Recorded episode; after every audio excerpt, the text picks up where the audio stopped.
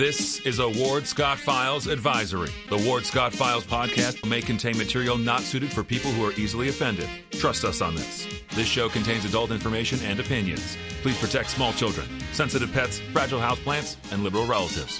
Thank you. That warthog. He's going to come up the steps. Here he comes. Oh my goodness, and he's huge. Hello, boy. Wonder if we can pet him. Hi, boy. Can we touch him? No, don't. Help me! Help! Help! Good morning, good morning. Professor Ward Scott here in the Manly Warthog Man Cave. And uh, we are, of course, looking forward to it warming up here. We'll get into that a little bit more at the bottom of the hour. Uh, we are in the Meldon Law Studio, which is the official, only official law partner of the Florida Gators, and we're protected by crime prevention 24 7, uh, 365. And as you've come to be uh, very, very familiar with, I'm sure, if you listen to us on the Ward Scott Files and watch, and you set your clocks for Wednesday, or our guest here each Wednesday and every Wednesday, no matter where he is in the world. And that would produce, of course, our good buddy Ted Yoho, who right now, we were talking about it before we came on live, the miracles of the internet, which travels at the speed of light. Uh, Ted is now in Tokyo, Japan, as we speak, at 10 o'clock at night. Isn't So, uh. And it's amazing, and the picture is as clear as can be, and um, it's as if he were right here in the room with us. So, um, hang on, we're going to hear a perspective from uh, across the Pacific, uh, international pers- uh, perspective about you know our culture, I'm sure, and the other cultures, and uh, all the different players and quote unquote foreign affairs. And um, Ted is um, really um, a, a reliable guy. And you know, this man, when he gives his word, he's there. We communicated by text a couple of times, and uh, we did. We and did. uh, that was that was amazing. I, I didn't know exactly what the time was. I had to go and find out from Alexa what the difference was. So I figured sooner or later you get the text. But man, it's great Yeah. to see it. And good evening to you. Uh, good morning to us. So, man, how's your trip? oh, it's been awesome. I had to go to that world clock, you know, that shows the world and pinpoint where Tokyo and pin, pinpoint where Gainesville is. And uh, it, the technology is amazing. Like you said, I'm here in Tokyo at 10 o'clock at night. You're in, um, in the studio in Gainesville. And it's like we're sitting across the desk from each other. So it's really amazing. And uh, it's been a great trip so far. And uh, for people that have never been to Japan or Tokyo, and we go to Kyoto on um, Saturday and fly out back home on Monday. It's just an amazing culture, and the people are awesome. I mean, just friendly, friendly people. Well, um, what have you been doing? We, we, we sure are curious as to uh, where you've been, what you've seen. You know, one of this before Ted came on the air, he talked about having been in an electronics store and just a, a, a kind of a pedestrian observation here for us. Saw the biggest television he's ever seen. I swear that 90 thing had to be 90 inches. Just, I mean, it was like you were sitting in the TV. It was so clear. It was amazing. And so they were broadcasting, you say, a baseball game? Yeah, that baseball game, um, the World Series between different countries. So it was Japan and the Miami team. And it was held in Miami. And of course, Japan won. And in this electronics store, I'm like, man, look at all the business people in here. And then they- had the game on. And, and so they were watching it and they're rooting. Of course, when it, when the Japanese won, they, uh, the whole place just erupted in applause and laughter and high fiving. And they were very excited about it, as they should be. I'm sure. Well, you know, a lot's been going on while you were away. I'm sure you've been kind of had one ear tuned to the ground here. The so-called indictment, which has not yet taken place, uh, but it sure caused a reaction, a solid reaction from your former buddies in the Congress. Yeah. They have really taken over Trump's back. You know, They sure have, and I think the the media, well, the Democratic Party and the DA up in New York, I think they overstepped it, and they thought they were going to shame Trump and embarrass him and bring him in in handcuffs. Trump, to his credit, you know, was out there saying they're going to arrest me. I'm going to be handcuffed. I'm going to have a mug shot. I, I know he was waiting to have his hands behind him at that picture of a geriatric person that was president. And this is the way the left's treating him.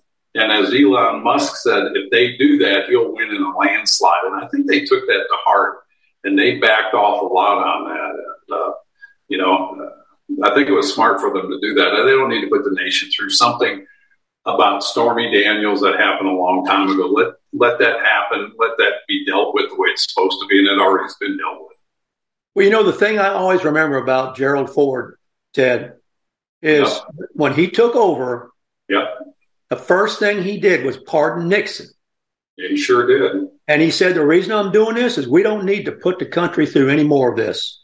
He That nation. case is closed. But that's not what the doggone Democrats are doing.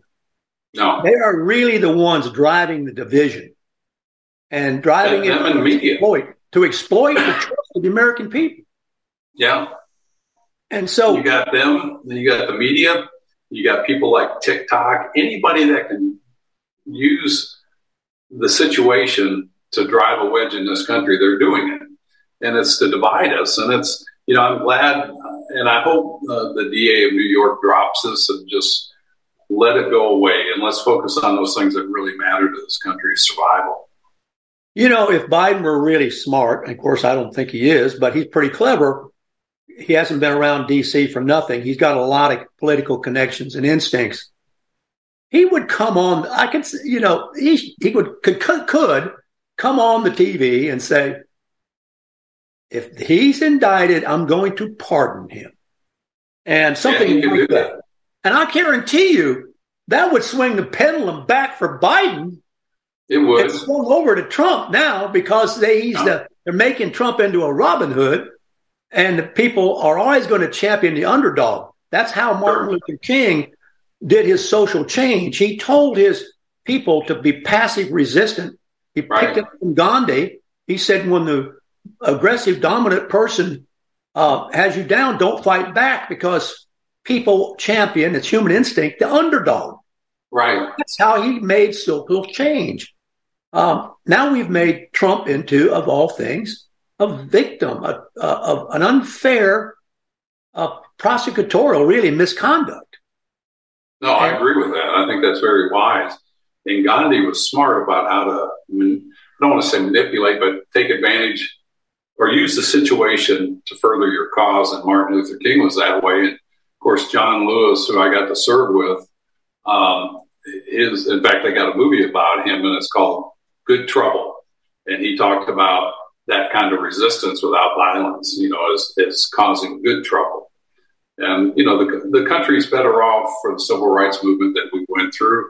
Unfortunately, we have the Democrats and the, the Democratic Party and the liberal progressives, the Marxist Party, I should say, they want to take us back into that and tell us, tell everybody how racist America is, and we are such a better country than we were. Uh, and we'll keep getting better if we get rid of these knotheads that are in there on the Democrat side, some of the Republicans. Well, the other thing I might uh, uh, suggest is that they've managed to make uh, our uh, Speaker of the House look strong as well. Yeah. Yeah, I mean, they, he has been involved. I imagine he's come out and taken this position and firmly, and and uh, people are behind him, and and, and rightly so. And I hope Kevin can continue that, you know, because that's really what he needs to be able to be an effective leader is to get the buy-in from the party. You know, he wasn't my choice. Uh, I wouldn't have voted for him. I don't think even at the end, but he is the speaker, and so all members need to rally behind him to help him become the best speaker he can for the for the for America and the country. And there's another thing I've always learned from some guys who've been in these positions where they assumed uh, sometimes they didn't seek it, but because of circumstances, a very important right. position. And they say that the good guys rise to the occasion of right. sitting in the chair. Uh, and I've always remembered that, you know, the, the guy might not have shown out, as we say, before, But when he sits down in that chair and feels that awesome responsibility, one of two things happens. He either corrupts it, which is what I would think Biden has done. He's corrupted it, or he rises to the challenge of it. Right. And, and really maximizes his potential. And what we've been missing in the culture is the latter. We haven't been able You're to right, find the right. guy or the lady. You know, Margaret Thatcher, I think I shared with you, I met her one time Right. and quite by accident. Marvelous, down to earth person, very conversational, but you could sense immediately that this woman was in charge. hmm And this woman was greatly respected. She could make a decision. Uh, she was involved and she was not the least bit angry or no chip on her shoulder. She was just Margaret Thatcher. And I always will remember the moment of, of she stepping out of that home, which she'd been in on a tour. And I was on the top step waiting to go in. You remember that story, huh? I do. That was a great story. First, first person she looked at was me. She didn't know I was going to be standing there, which was amazing uh, because the security really wasn't overhyped, you know. Yeah. And uh, it was a really neat moment. So that, that, That was a better time in America for sure. oh yeah, that was a lot of fun then. And uh, getting to meet her quite by circumstance was, but even in this, in her presence, you could also understand this. I think, Ted, in her presence, she would bring the best out in you if you were around her. Oh, is that right? Well, yeah, I think if she, if you worked for her or you were in the, you know, and if you were one of her, you would want to rise to her level. You wouldn't want to rise to her standards. You know what I'm saying?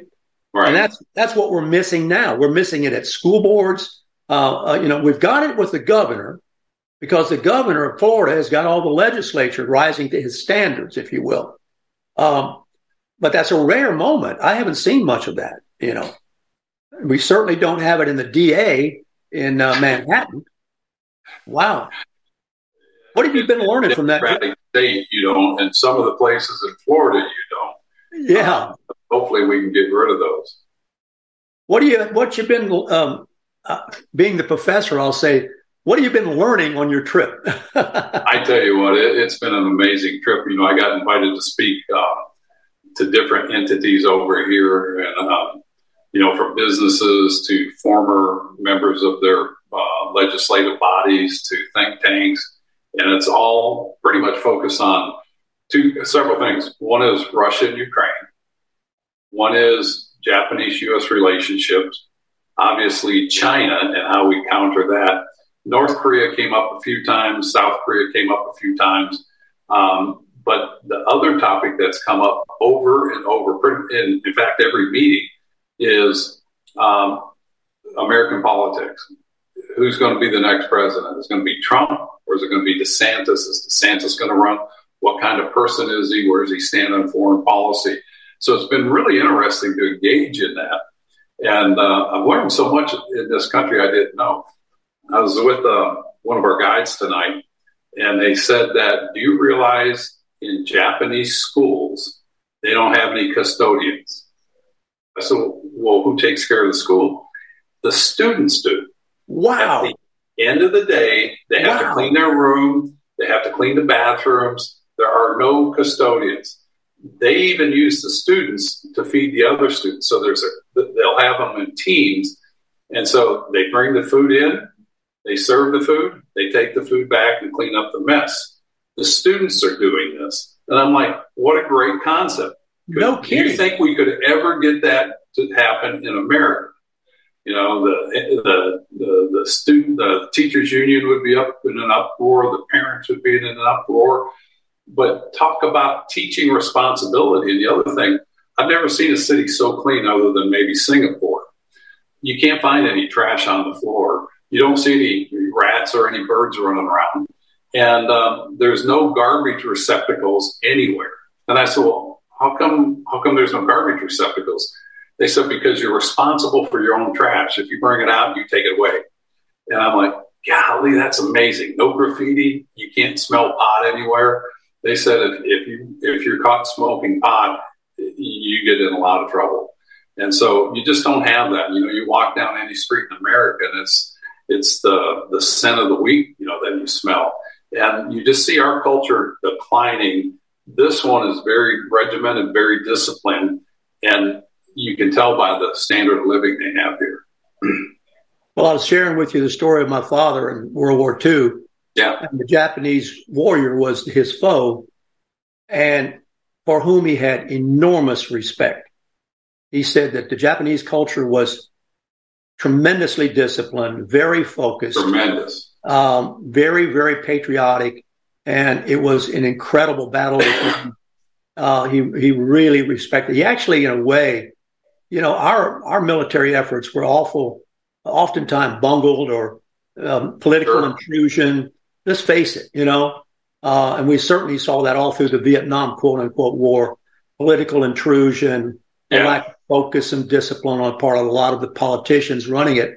You didn't see that with the Japanese people, and uh, you know, we just had a, a my my I was I was um, reminded just a, a, couple of days ago that here locally, Ted, we had a brain bowl competition at the high school, mm-hmm. and uh, the names, of course, were all um, Asian, Asian, yeah, or Indian, right, Asian or Indian. We didn't have any brain bowl students on the brain bowl. Now, when I was at Santa Fe, we didn't have any. We could not get the American student involved in a academic brain bowl. Now, he was all s- soaked up with athletic bowls, but not right. academic bowls. And to echo what you're saying, it's been years since I've been there. But when I was in Europe and walking around the street, one summer I took the DOMS, uh, the, the rails and, and slept in the DOM squares and all that, which are mm. Youth hostels. I highly recommend at some point children or young growing at, you know, they do that. I guess it's still available and mix sure. and mingle with the people. But I would talk to European students, Ted. They knew more about American literature right. than our students did. And they read it without having to be um, ordered to read it. They were because they were curious about this country. And right. I came away from my vantage point across the oceans thinking that God, we're immature.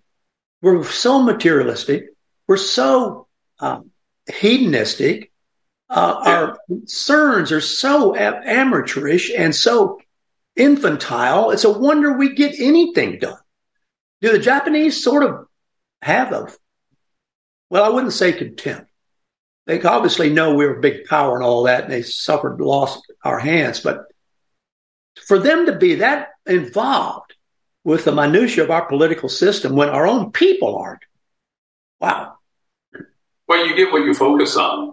And in our school, if you go back, probably starting in the 60s with the drug revolution, the anti establishment culture, and, and then it progressed to where everybody gets a trophy and you don't want to give F's and you don't want to tell people they're not owning up to their ability and and you give excuse after excuse after excuse, and then you start making victims out of people, you get a slide of econ uh, of, of society, and we're seeing that. But over here, like I said, the students clean the school. It's their school. It's your responsibility. And you know, we, I was walking home from my last meeting. We had a dinner, very nice dinner. We we're talking about foreign policy, and they're they're in the middle of the cherry bloom season uh, cherry blossom season. And so what they do is they take blankets and they lay under the trees and they, you know, they might drink a beer or so, whatever. But when they were leaving, everybody had a bag of garbage. They were taking it with them. They didn't leave it there. They picked it up and took them away. And it's just a different culture. It's responsibility. It's respect for where you were. It's not your property. So treat it accordingly. And we sure have lost that in our country. Not everywhere. I mean, there's places, and I see it more in rural areas. Um, you know, you get around some of your municipalities and the city leagues, and you know, your coaches and the parents are really involved, and it makes a difference. And the outcomes are different. But if you're not putting that input in, you're not going to get that input out. Um, and you get what you sow. You know, you you, you reap what you you sow. Uh, and uh, I think we need to change the seeds we're we're planting and change direction because we're going down in our math, we're going down in our reading, we're going down in arithmetic and our science and all those. These other countries are progressing. And, um, you know, where we're at today is the, the things we're teaching today is going to determine where we're at 20 years from now. And some people don't think that's a very good outcome for America. We're talking with Ted Yoho if you're just tuning in. And Ted is in Tokyo. Tokyo. At 10 o'clock at night. And we're here, well, at 9.20, about the same time, but he's a day behind us, if you will. I'm ahead of you. They're ahead of us. They're ahead of I us. I can tell you how the stock, stock market performed. Yeah.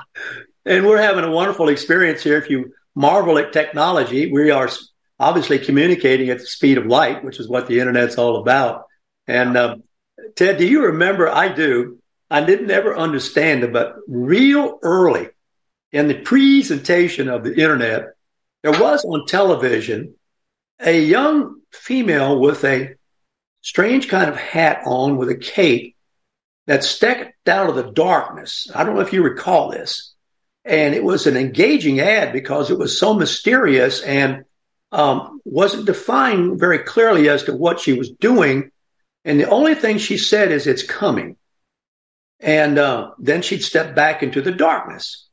Well, you sure that wasn't Al Gore talking about his dad inventing the internet? I, oh my golly! But but you know, one night I was um, having an adult beverage, uh, and turns out that one of my former students, who was having one next to me, who was then at the uh, university working in this mysterious world, I relayed this story to him, and he said to me, "Ward, can you imagine the globe covered by a spider web of light?"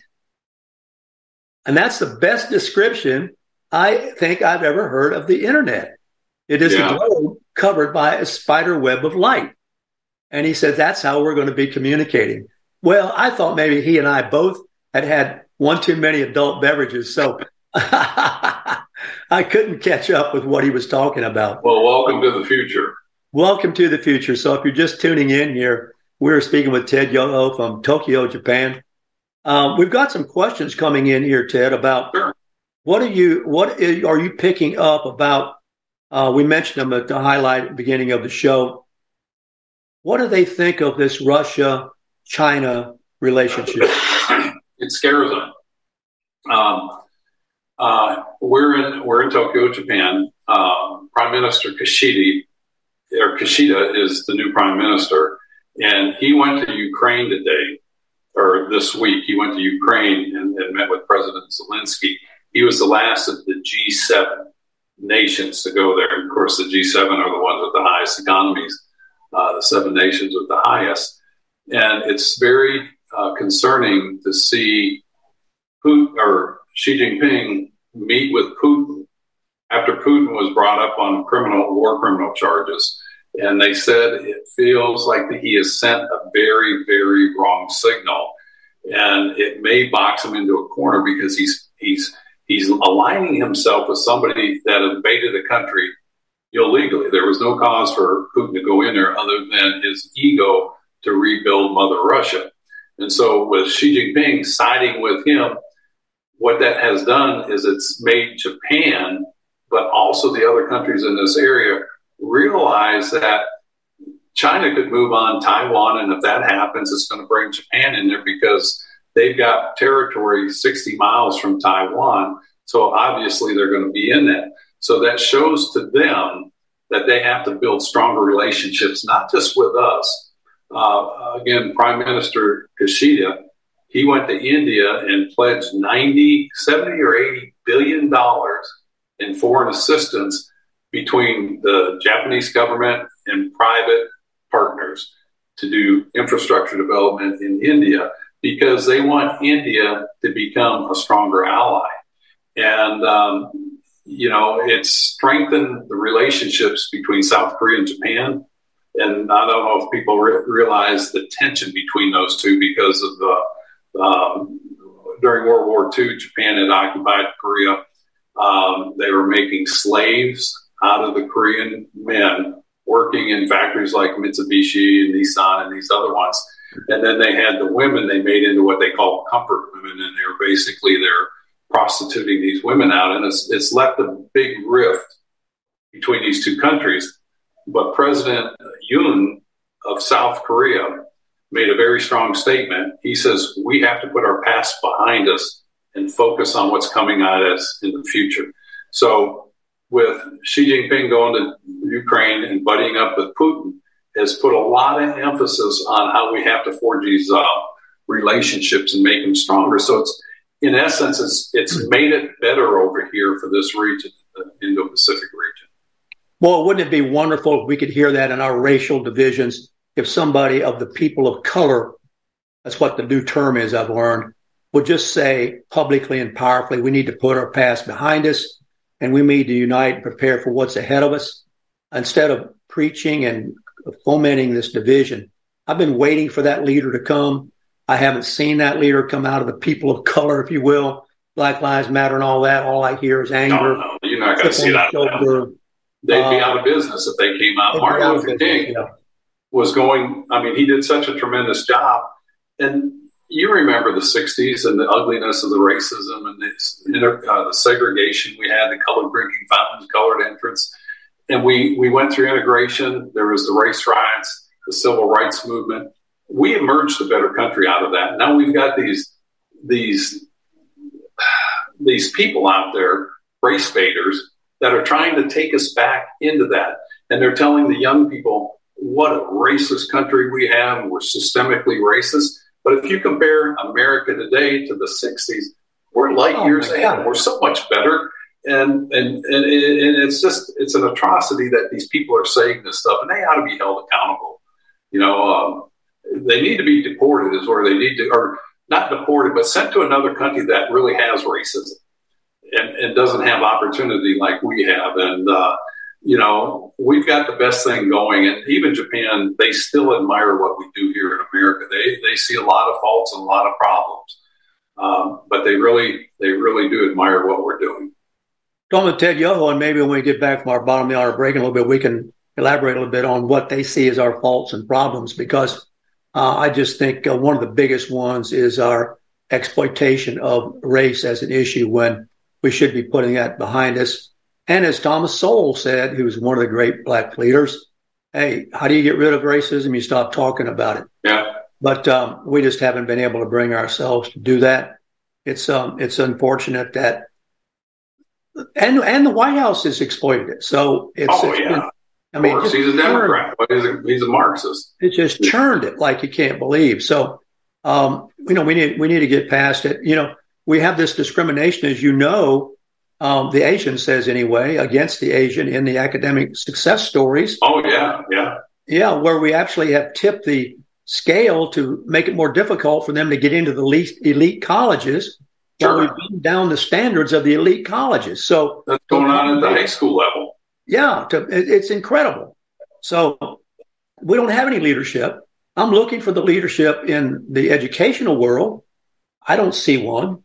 Uh, at the no, school board no. level, I don't see one. I'm looking for the really bright, uh, sharp person to come in at the school board level and actually talk about teaching and and education and scholarship. I haven't heard that uh, since I've been watching. I just scholarship. yeah, I mean, mean actually on. scholarship versus a hmm. sports scholarship. Oh my you golly! You know, at Santa, at Santa, Fe, when we first opened that college, Ted, I'll tell the story before we go on a break. Debate was an athletic scholarship. We gave, really? yeah, yes. If you if you qualified for the debate team, we gave you an academic scholarship and under the athletic uh, uh, pot of money because it's a competition of the mind. You know, what's what's better than competition of the mind? We give scholarships for competition of the body. Well, let's give scholarships for the competition of the mind. You know, I that mean, might have been a spectator sport for me because I was more athletically inclined um, I never mastered the English language, and spelling bees were spectator sport for me. But I, I cheered on my buddies. well, don't you remember the criticism of Gerald Ford? We just applauded him for pardoning Nixon early in the show, but he was always, you know, the joke on him was he had played center, I think, uh, on right. the football team, and he'd been kicked in the head too many times. Oh, come on, come on, people. Oh, sure. God. Well, we're going to take a break at the bottom of the hour. I want to give a special shout out to a great uh, a friend of mine who listens to the show uh, regularly, Mr. Dennis Funkhauser, who has Funkhauser's tires on 441 at the corner of 441 and 241 in Alachua. A magnificent gentleman, a real gentleman. And believe me, sure. if you need a tire, I'm talking about a tire even for a wheelbarrow. Uh, Mr. Funkhauser has it. Uh, he listens to the show every day, and he is a, a, a, great friend. And every time I drop in there to say hello, he wants to sit down and talk about all the guests. I guarantee you right now, Ted, that Mr. Funkhauser is listening to every word we say. So, is that uh, right? You know, they've been there. They're an institution in Alachua. Uh, they've been there forever. I remember when I came up to this part of the of the state, and Funkhausers were there, and they've been there for a very long time. Oh, absolutely. Great reputation. Yeah. Great place. Great place. We're going to take a break at the bottom of the hour, and we're right back on the Ward Scott Files with Mr. Ted Yoho from Tokyo, Japan. Although the owner of Lewis Oil Company maintains she is 29, Lewis Oil turns 60 years old in June. Chevron would like to recognize the North Florida second generation family owned business, celebrating its growth and staying power. Lewis Oil Company maintains significant on-hand supplies, strategically located fuel depots, a delivery fleet, on-site service, fuel card locks, and convenience stores. Lewis Oil Company understands its responsibility in the local economy by providing service and delivery on on demand and in crisis. As a first responder for 18 Florida counties and the Southeast from Texas to Virginia, we are proud of this rare accomplishment. Lewis Oil delivers. This is Ward Scott, and I want to thank all our sponsors who keep the show going and pay the bills. The Ward Scott Files premium sponsors are Crime Prevention Security Systems, large enough to serve you, small enough to care. Meldon Law, the only official injury partner of the Florida Gators. The Ward Scott Files Gold sponsors are Lewis Oil Company, Shoot GTR, On the Spot Dry Cleaners, R&R Construction, and Style Cuts. If you are interested in promoting your business on the show, you can visit our website, www.wardscottfiles.com, and click on the Advertise Here banner on the right side of the page or call my friend Freddie at 352-284-3733. Again, thank you to all the great businesses that support the Ward Scott Files. And remember, if you like the show, thank our sponsors and support the businesses that support us. What you just said is one of the most insanely idiotic things I have ever heard. Everyone in this room is now dumber for having listened to it. May God have mercy on your soul. Or that very much surprises me that you've never been tased. You can't handle the truth. All bees poop. A warthog. He's going to come up the steps. Here he comes. Oh my goodness, and he's huge. Hello, boy. Wonder if we can pet him. Hi, boy. Can we touch him? No, don't. Help me! Help! Help! Now for the weather brought to you by Lewis Oil. Ward's weather report compliments of Lewis Oil, by golly. And uh, every time you pass a Chevron station, don't pass without filling up. Um, we have got an amazing phenomenon going on today. Uh, as um, I shared with you a couple of days ago, I built a fire in the fireplace. It was in the 30s. And I posted on the old Facebook that probably would be the last fire.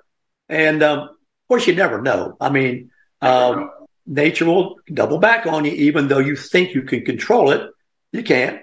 And we're going right now, and Ted is in Tokyo. So right now, Ted, it's 60 degrees here outside the Manly Warthog Command Center, but it's going up to 84 today. Can you believe wow. it? So get ready to get in the swimming pool. Meanwhile, the UN is still preaching that there is a climate time bomb ticking. And I saw some flashbacks of Al Gore and, and his buddies there. And they were predicting it right now, by now, the polar ice caps would have been melted. Sure. They were saying this about 10 years ago. So there you go. Meanwhile, there is an intense Pacific storm hammering southern and central California, and um, they can't figure that out. because that's not supposed to happen. And um, this severe weather is uh, going to move across the country and pound on it about 20 states. But it's just shocked California on the epicenter of climate change belief into reckoning that they can't even control those storms. So uh, there you are. It's a uh, it's a it's a moment of reckoning. I don't know how they'll explain that away, Ted. yeah. Well, let's talk. Well, about, what they'll yeah. say is, you know, that's why we've got to fix climate um, because we have all these storms that we don't know what to do, and so that's why you got to stop driving your car. And it, it's it's it's a ridiculous argument. I don't buy into it. Uh, the climate's going to change. We just need to adapt and get better at using our resources. And through technology, we will wean off fossil fuels, but it's probably not going to happen in the next 50 years. Well, we're talking from Ted from Tokyo, Japan, and one of the interesting conversations we hope uh, you will listen to and share, learn from now is how does Japan see our problems? What do they see our problems as as we see them, or is there a disconnect there from us and them? No, they see them differently than we see them. Uh, they they see a dysfunctional government. Uh, they see a divided uh, government and nation, and they see um, a lot of the social strife that gets sensationalized in the media that brings concern to them.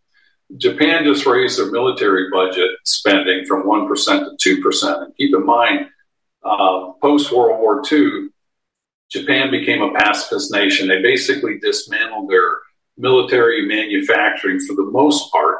They kept enough of a military for um, you know border security, you know, and uh, Coast Guard, some Navy ships, uh, and humanitarian uh, efforts. They kept that, and they've got a, a good supply of F-35s. But it's all been in a defensive mechanism uh, under Prime Minister Abe, uh, the prime minister that got assassinated last year, um, he moved to, to, pivot to have Japan start refocusing on building a military that can not only just defend themselves, but the possibility of counter strike capabilities. Uh, he was assassinated. Prime Minister Kishida is there now. He's carrying that on, and actually, he stepped it up and the interesting thing, you talked about what's the sentiment of Russia going into Ukraine. Since that war happened, and I think it was February a year ago, the sentiment of the Japanese people was they didn't want to build up their military prior to that. It was less than 50% that supported that. Today, it's pushing 70% of the Japanese want to build up their military for self defense um, there's there's four factors. Three of them are what's going on with Russia and Ukraine. Second one is North Korea. North Korea right now has 40 to 50 nuclear weapons.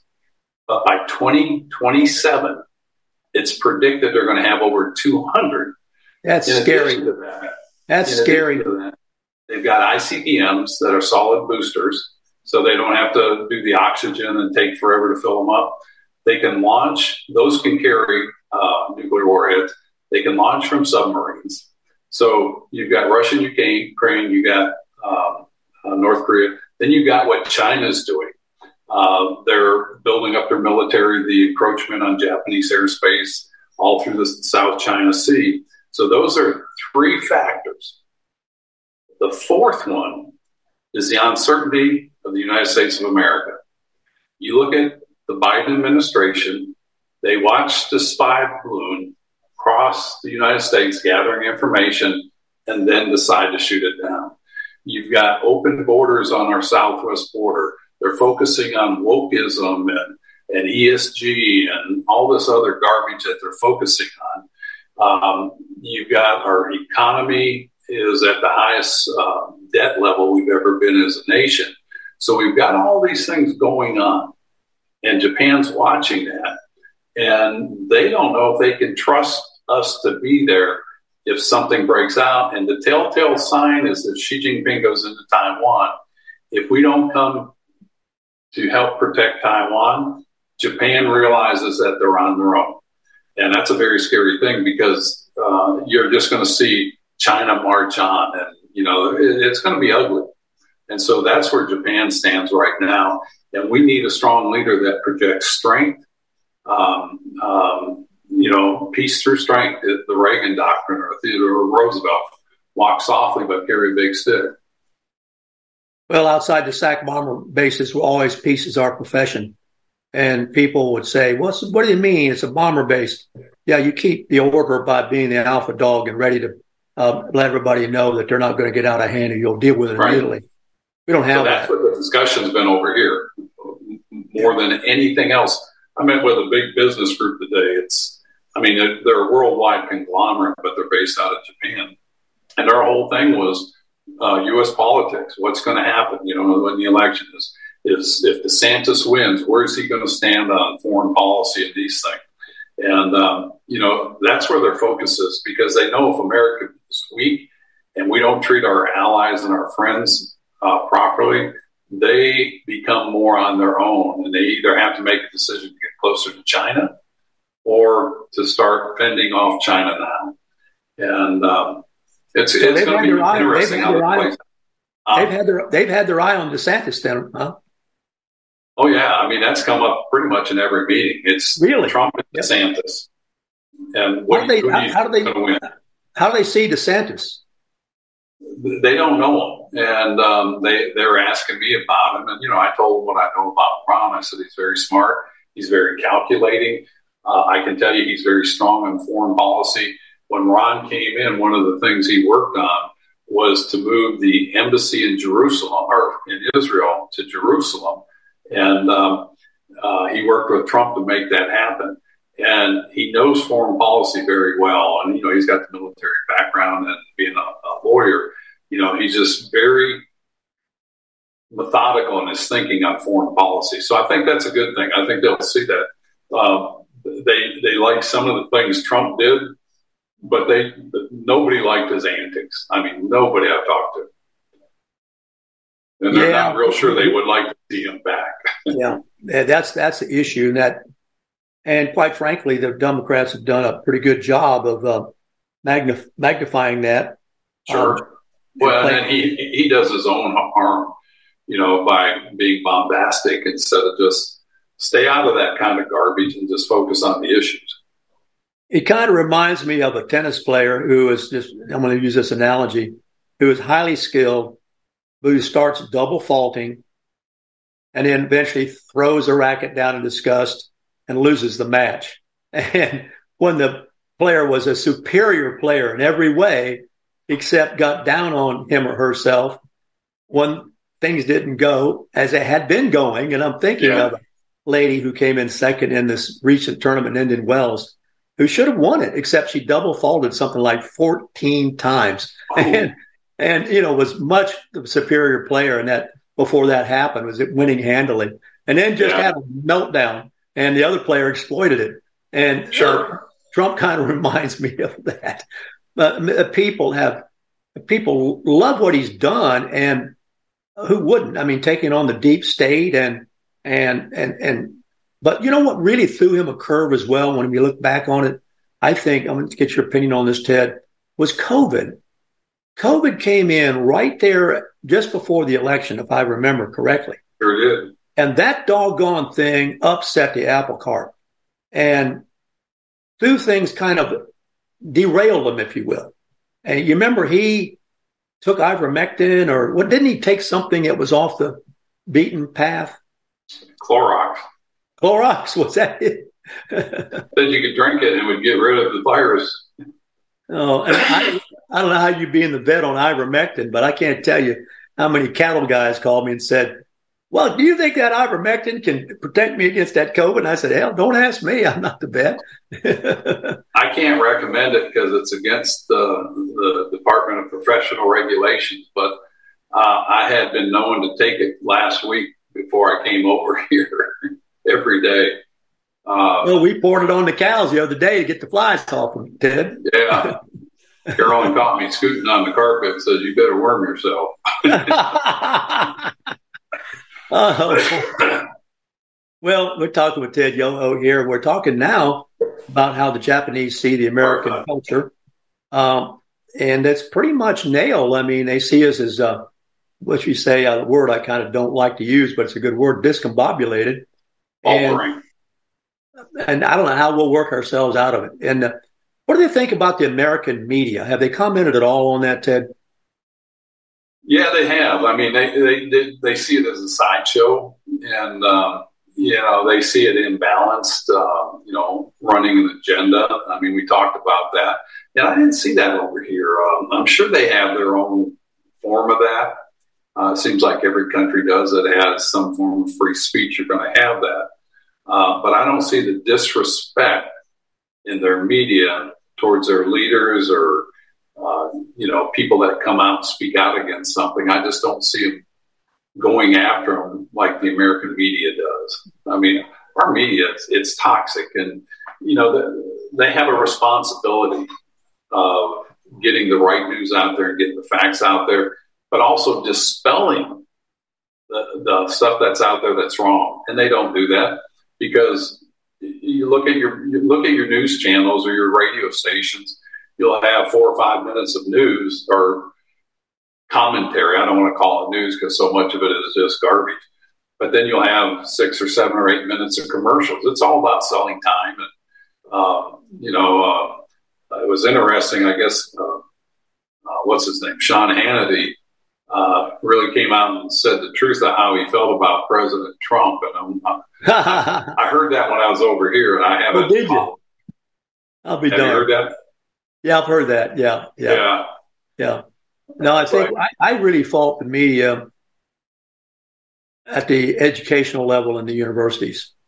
You know, once upon a time, most journalism schools were very principled, had very good professors, uh, really taught integrity and and um, research and getting everything straight. And somehow, some way, now this is my opinion, so but you know I'm never wrong. Actually, I was wrong yesterday. Let me interject and, and take my hat off to uh, one of my um, faithful viewers who reminded me after the show that I had the wrong poet.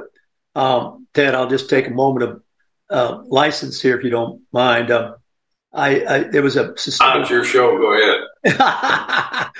but but it's a there's a, a phrase called a willing suspension of disbelief, and it was used in talking about the media, how they would ask you to believe something that you couldn't believe unless you just disregarded your ability to disbelieve, and you did it knowingly. Now you follow this, and I said it was a it is a poetic term, and I said it came from Blake, who was a who was a poet.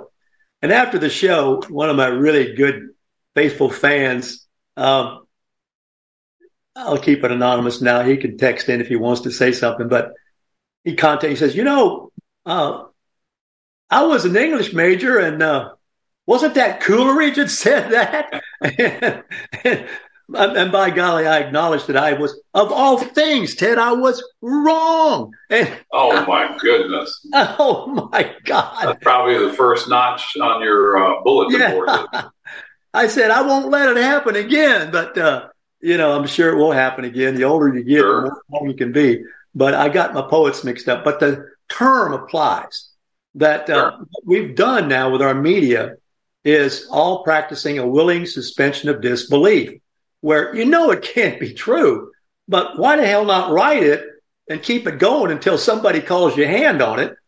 And that's basically what's been going on in the media with the Trump thing. Ever since he came down the escalator, what we talked Right. about, you know, Well, it's you just, were talking about how the, the journalism professors taught good journalism, and they may still do that. Unfortunately, corporate America, the ones that run these news stations, they don't care about the truth. They want the sensational so that they can sell those minutes on uh, airtime.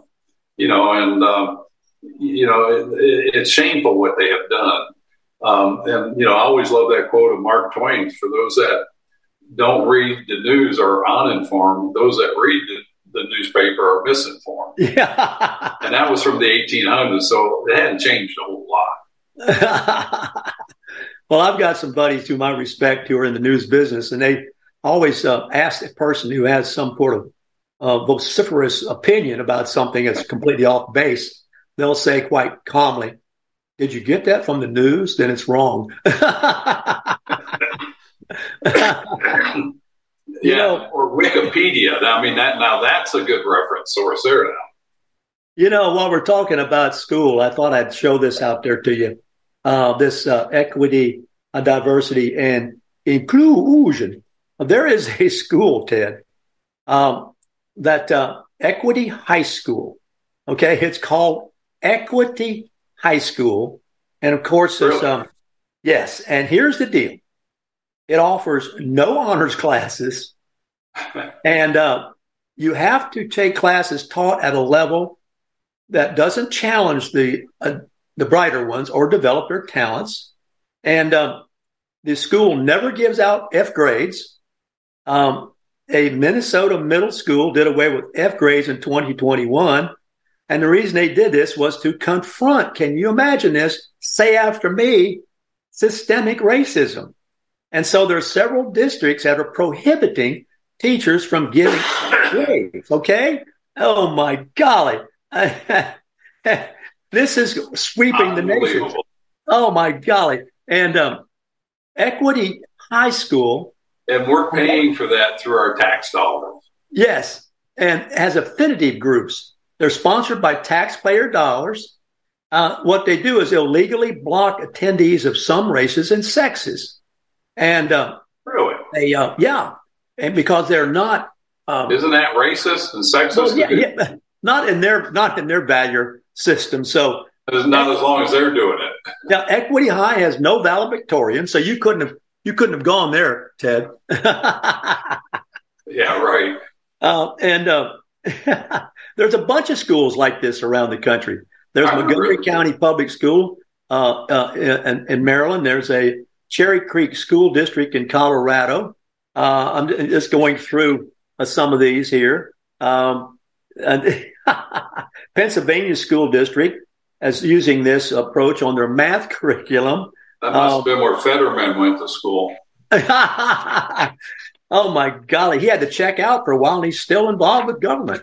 So um, anyway, learning right, is um, McConnell and Feinstein. so no one can fail a class at Equity High, and um, so you can't figure out which students need extra help. Isn't that something? yeah, I want that guy to be my heart surgeon that graduates from there. But this is all the, the, the rage now in, uh, those who want to, to, to, to corrupt education by saying it's corrupted by systemic racism. And this is unfortunate because if I were in Japan watching American, I would really focus on its lousy education system. Yeah. Um, and it's getting worse, much worse. And I've got a secret kind of notion that I'll, I've used before on the show. You know, Ted, this is going to be contrary to the popular narrative. But I think the worst thing we ever did to the public school system was busing.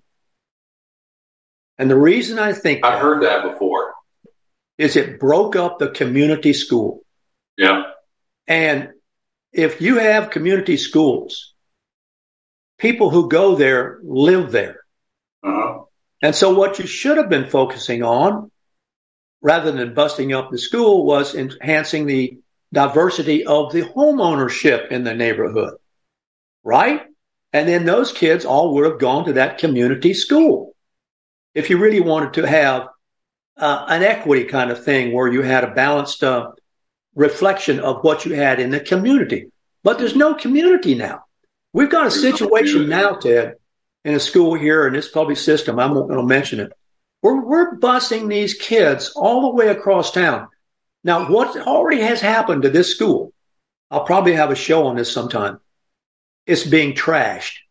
It's being kind of uh, disrespected. And one sure. of the things is the parents can't make it to PTA meetings because they live too far away. Yeah. If you had a community school, they'd walk to the meeting, you know? As they should. Yeah. You, we have done a disservice to this nation. And, you know, again, this goes back to Jimmy Carter starting the Department of Education and Ronald Reagan for failing to get rid of it under the Democratic Secretary of Education, Bill Bennett. And uh, they thought they could fix it. And, you know, it, it, it it's crazy uh, how these agencies get out of control and they don't do the things that they were set up to do. And uh, all this stuff has to be changed, and we don't have a lot of time. I mean, you see where we are. We're falling down in those scores on those critical things, reading science and all that stuff. And the rest of the world's not waiting on us. They are passing by us. Interesting, Taiwan and South Korea, they would ship their students over here, their grad students, become engineers because we had the best schools. Now they're not shipping as many over here because their schools are comparable, if not superior, in ours in graduating engineers and computer programmers and things like that. And so you see the curve and the American exceptionalism and that curve we had that that little bit extra that we could provide, we're losing that. And in some instances, we've lost that. And once you lose something like that with the education system we have today, it's hard to change that around and go back and correct that. But it can be done. It just takes the willpower of people saying enough of this nonsense is, is enough. Got a question coming in. It's interesting. I hadn't thought about it, but we are both agrarian people in a lot of ways. How about farmland in Tokyo? How is that? Um, is that there? Is how's that work? Is it? It is a high commodity and it is efficiently utilized. It's amazing. Tokyo, I think um, uh, Japan has about 165 million people. I think it might be 125, 165, but Tokyo itself has 30 million people. 30 million. It's one of the largest cities in the world. But as we are flying into the airport, you see condominiums, high rise condominiums, and business office buildings everywhere. But then every now and then there would be a rice paddy in between. And these are almost sacred grounds that they farm and they utilize right in the heart of the city. And they utilize their land like that everywhere. Very efficient at what they do. And, um, you know, they provide a, a good portion of their food for themselves, you know, through agriculture. They're very industrious. Uh, you know, they're smart farmers. Of course, a lot of their tractors are, you know, remotely controlled or GPS controlled. And um, they just practice the best farming practices. Uh, it's very it's very interesting to look at how they do things here.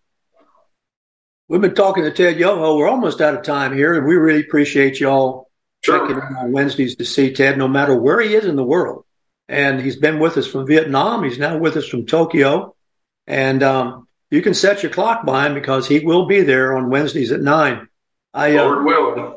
Uh, very much appreciate uh, um, um, talking with him and sharing our conversation with you, the listeners, uh, all over the place, uh, both uh, visual and audio.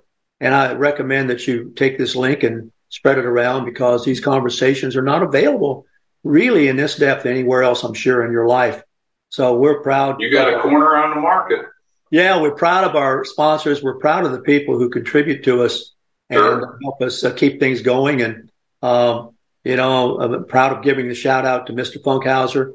You yeah. know, if you, if you, need tires, um, Ted and I know you just go right up there to the corner of 241 and 441 in Alachua and That's look right. for Funkhauser, and you will have anything you need there from a very polite gentleman who great is a, um, a, great, great, great person. So, Ted, thanks so much. Are you be back in the country next week, or how are you thinking about your life ahead of time? No, I'll be back. I think I go to, I may go to Mongolia uh, that second week of May, and then I if I if I don't come back, I'll be going from Mongolia to South Korea, and I'll be over there, you know, doing the same thing in South Korea. So you may go to South Korea from Tokyo. No, I'll come home for a couple of weeks, and then you'll go to Tokyo. Then you go to South Korea.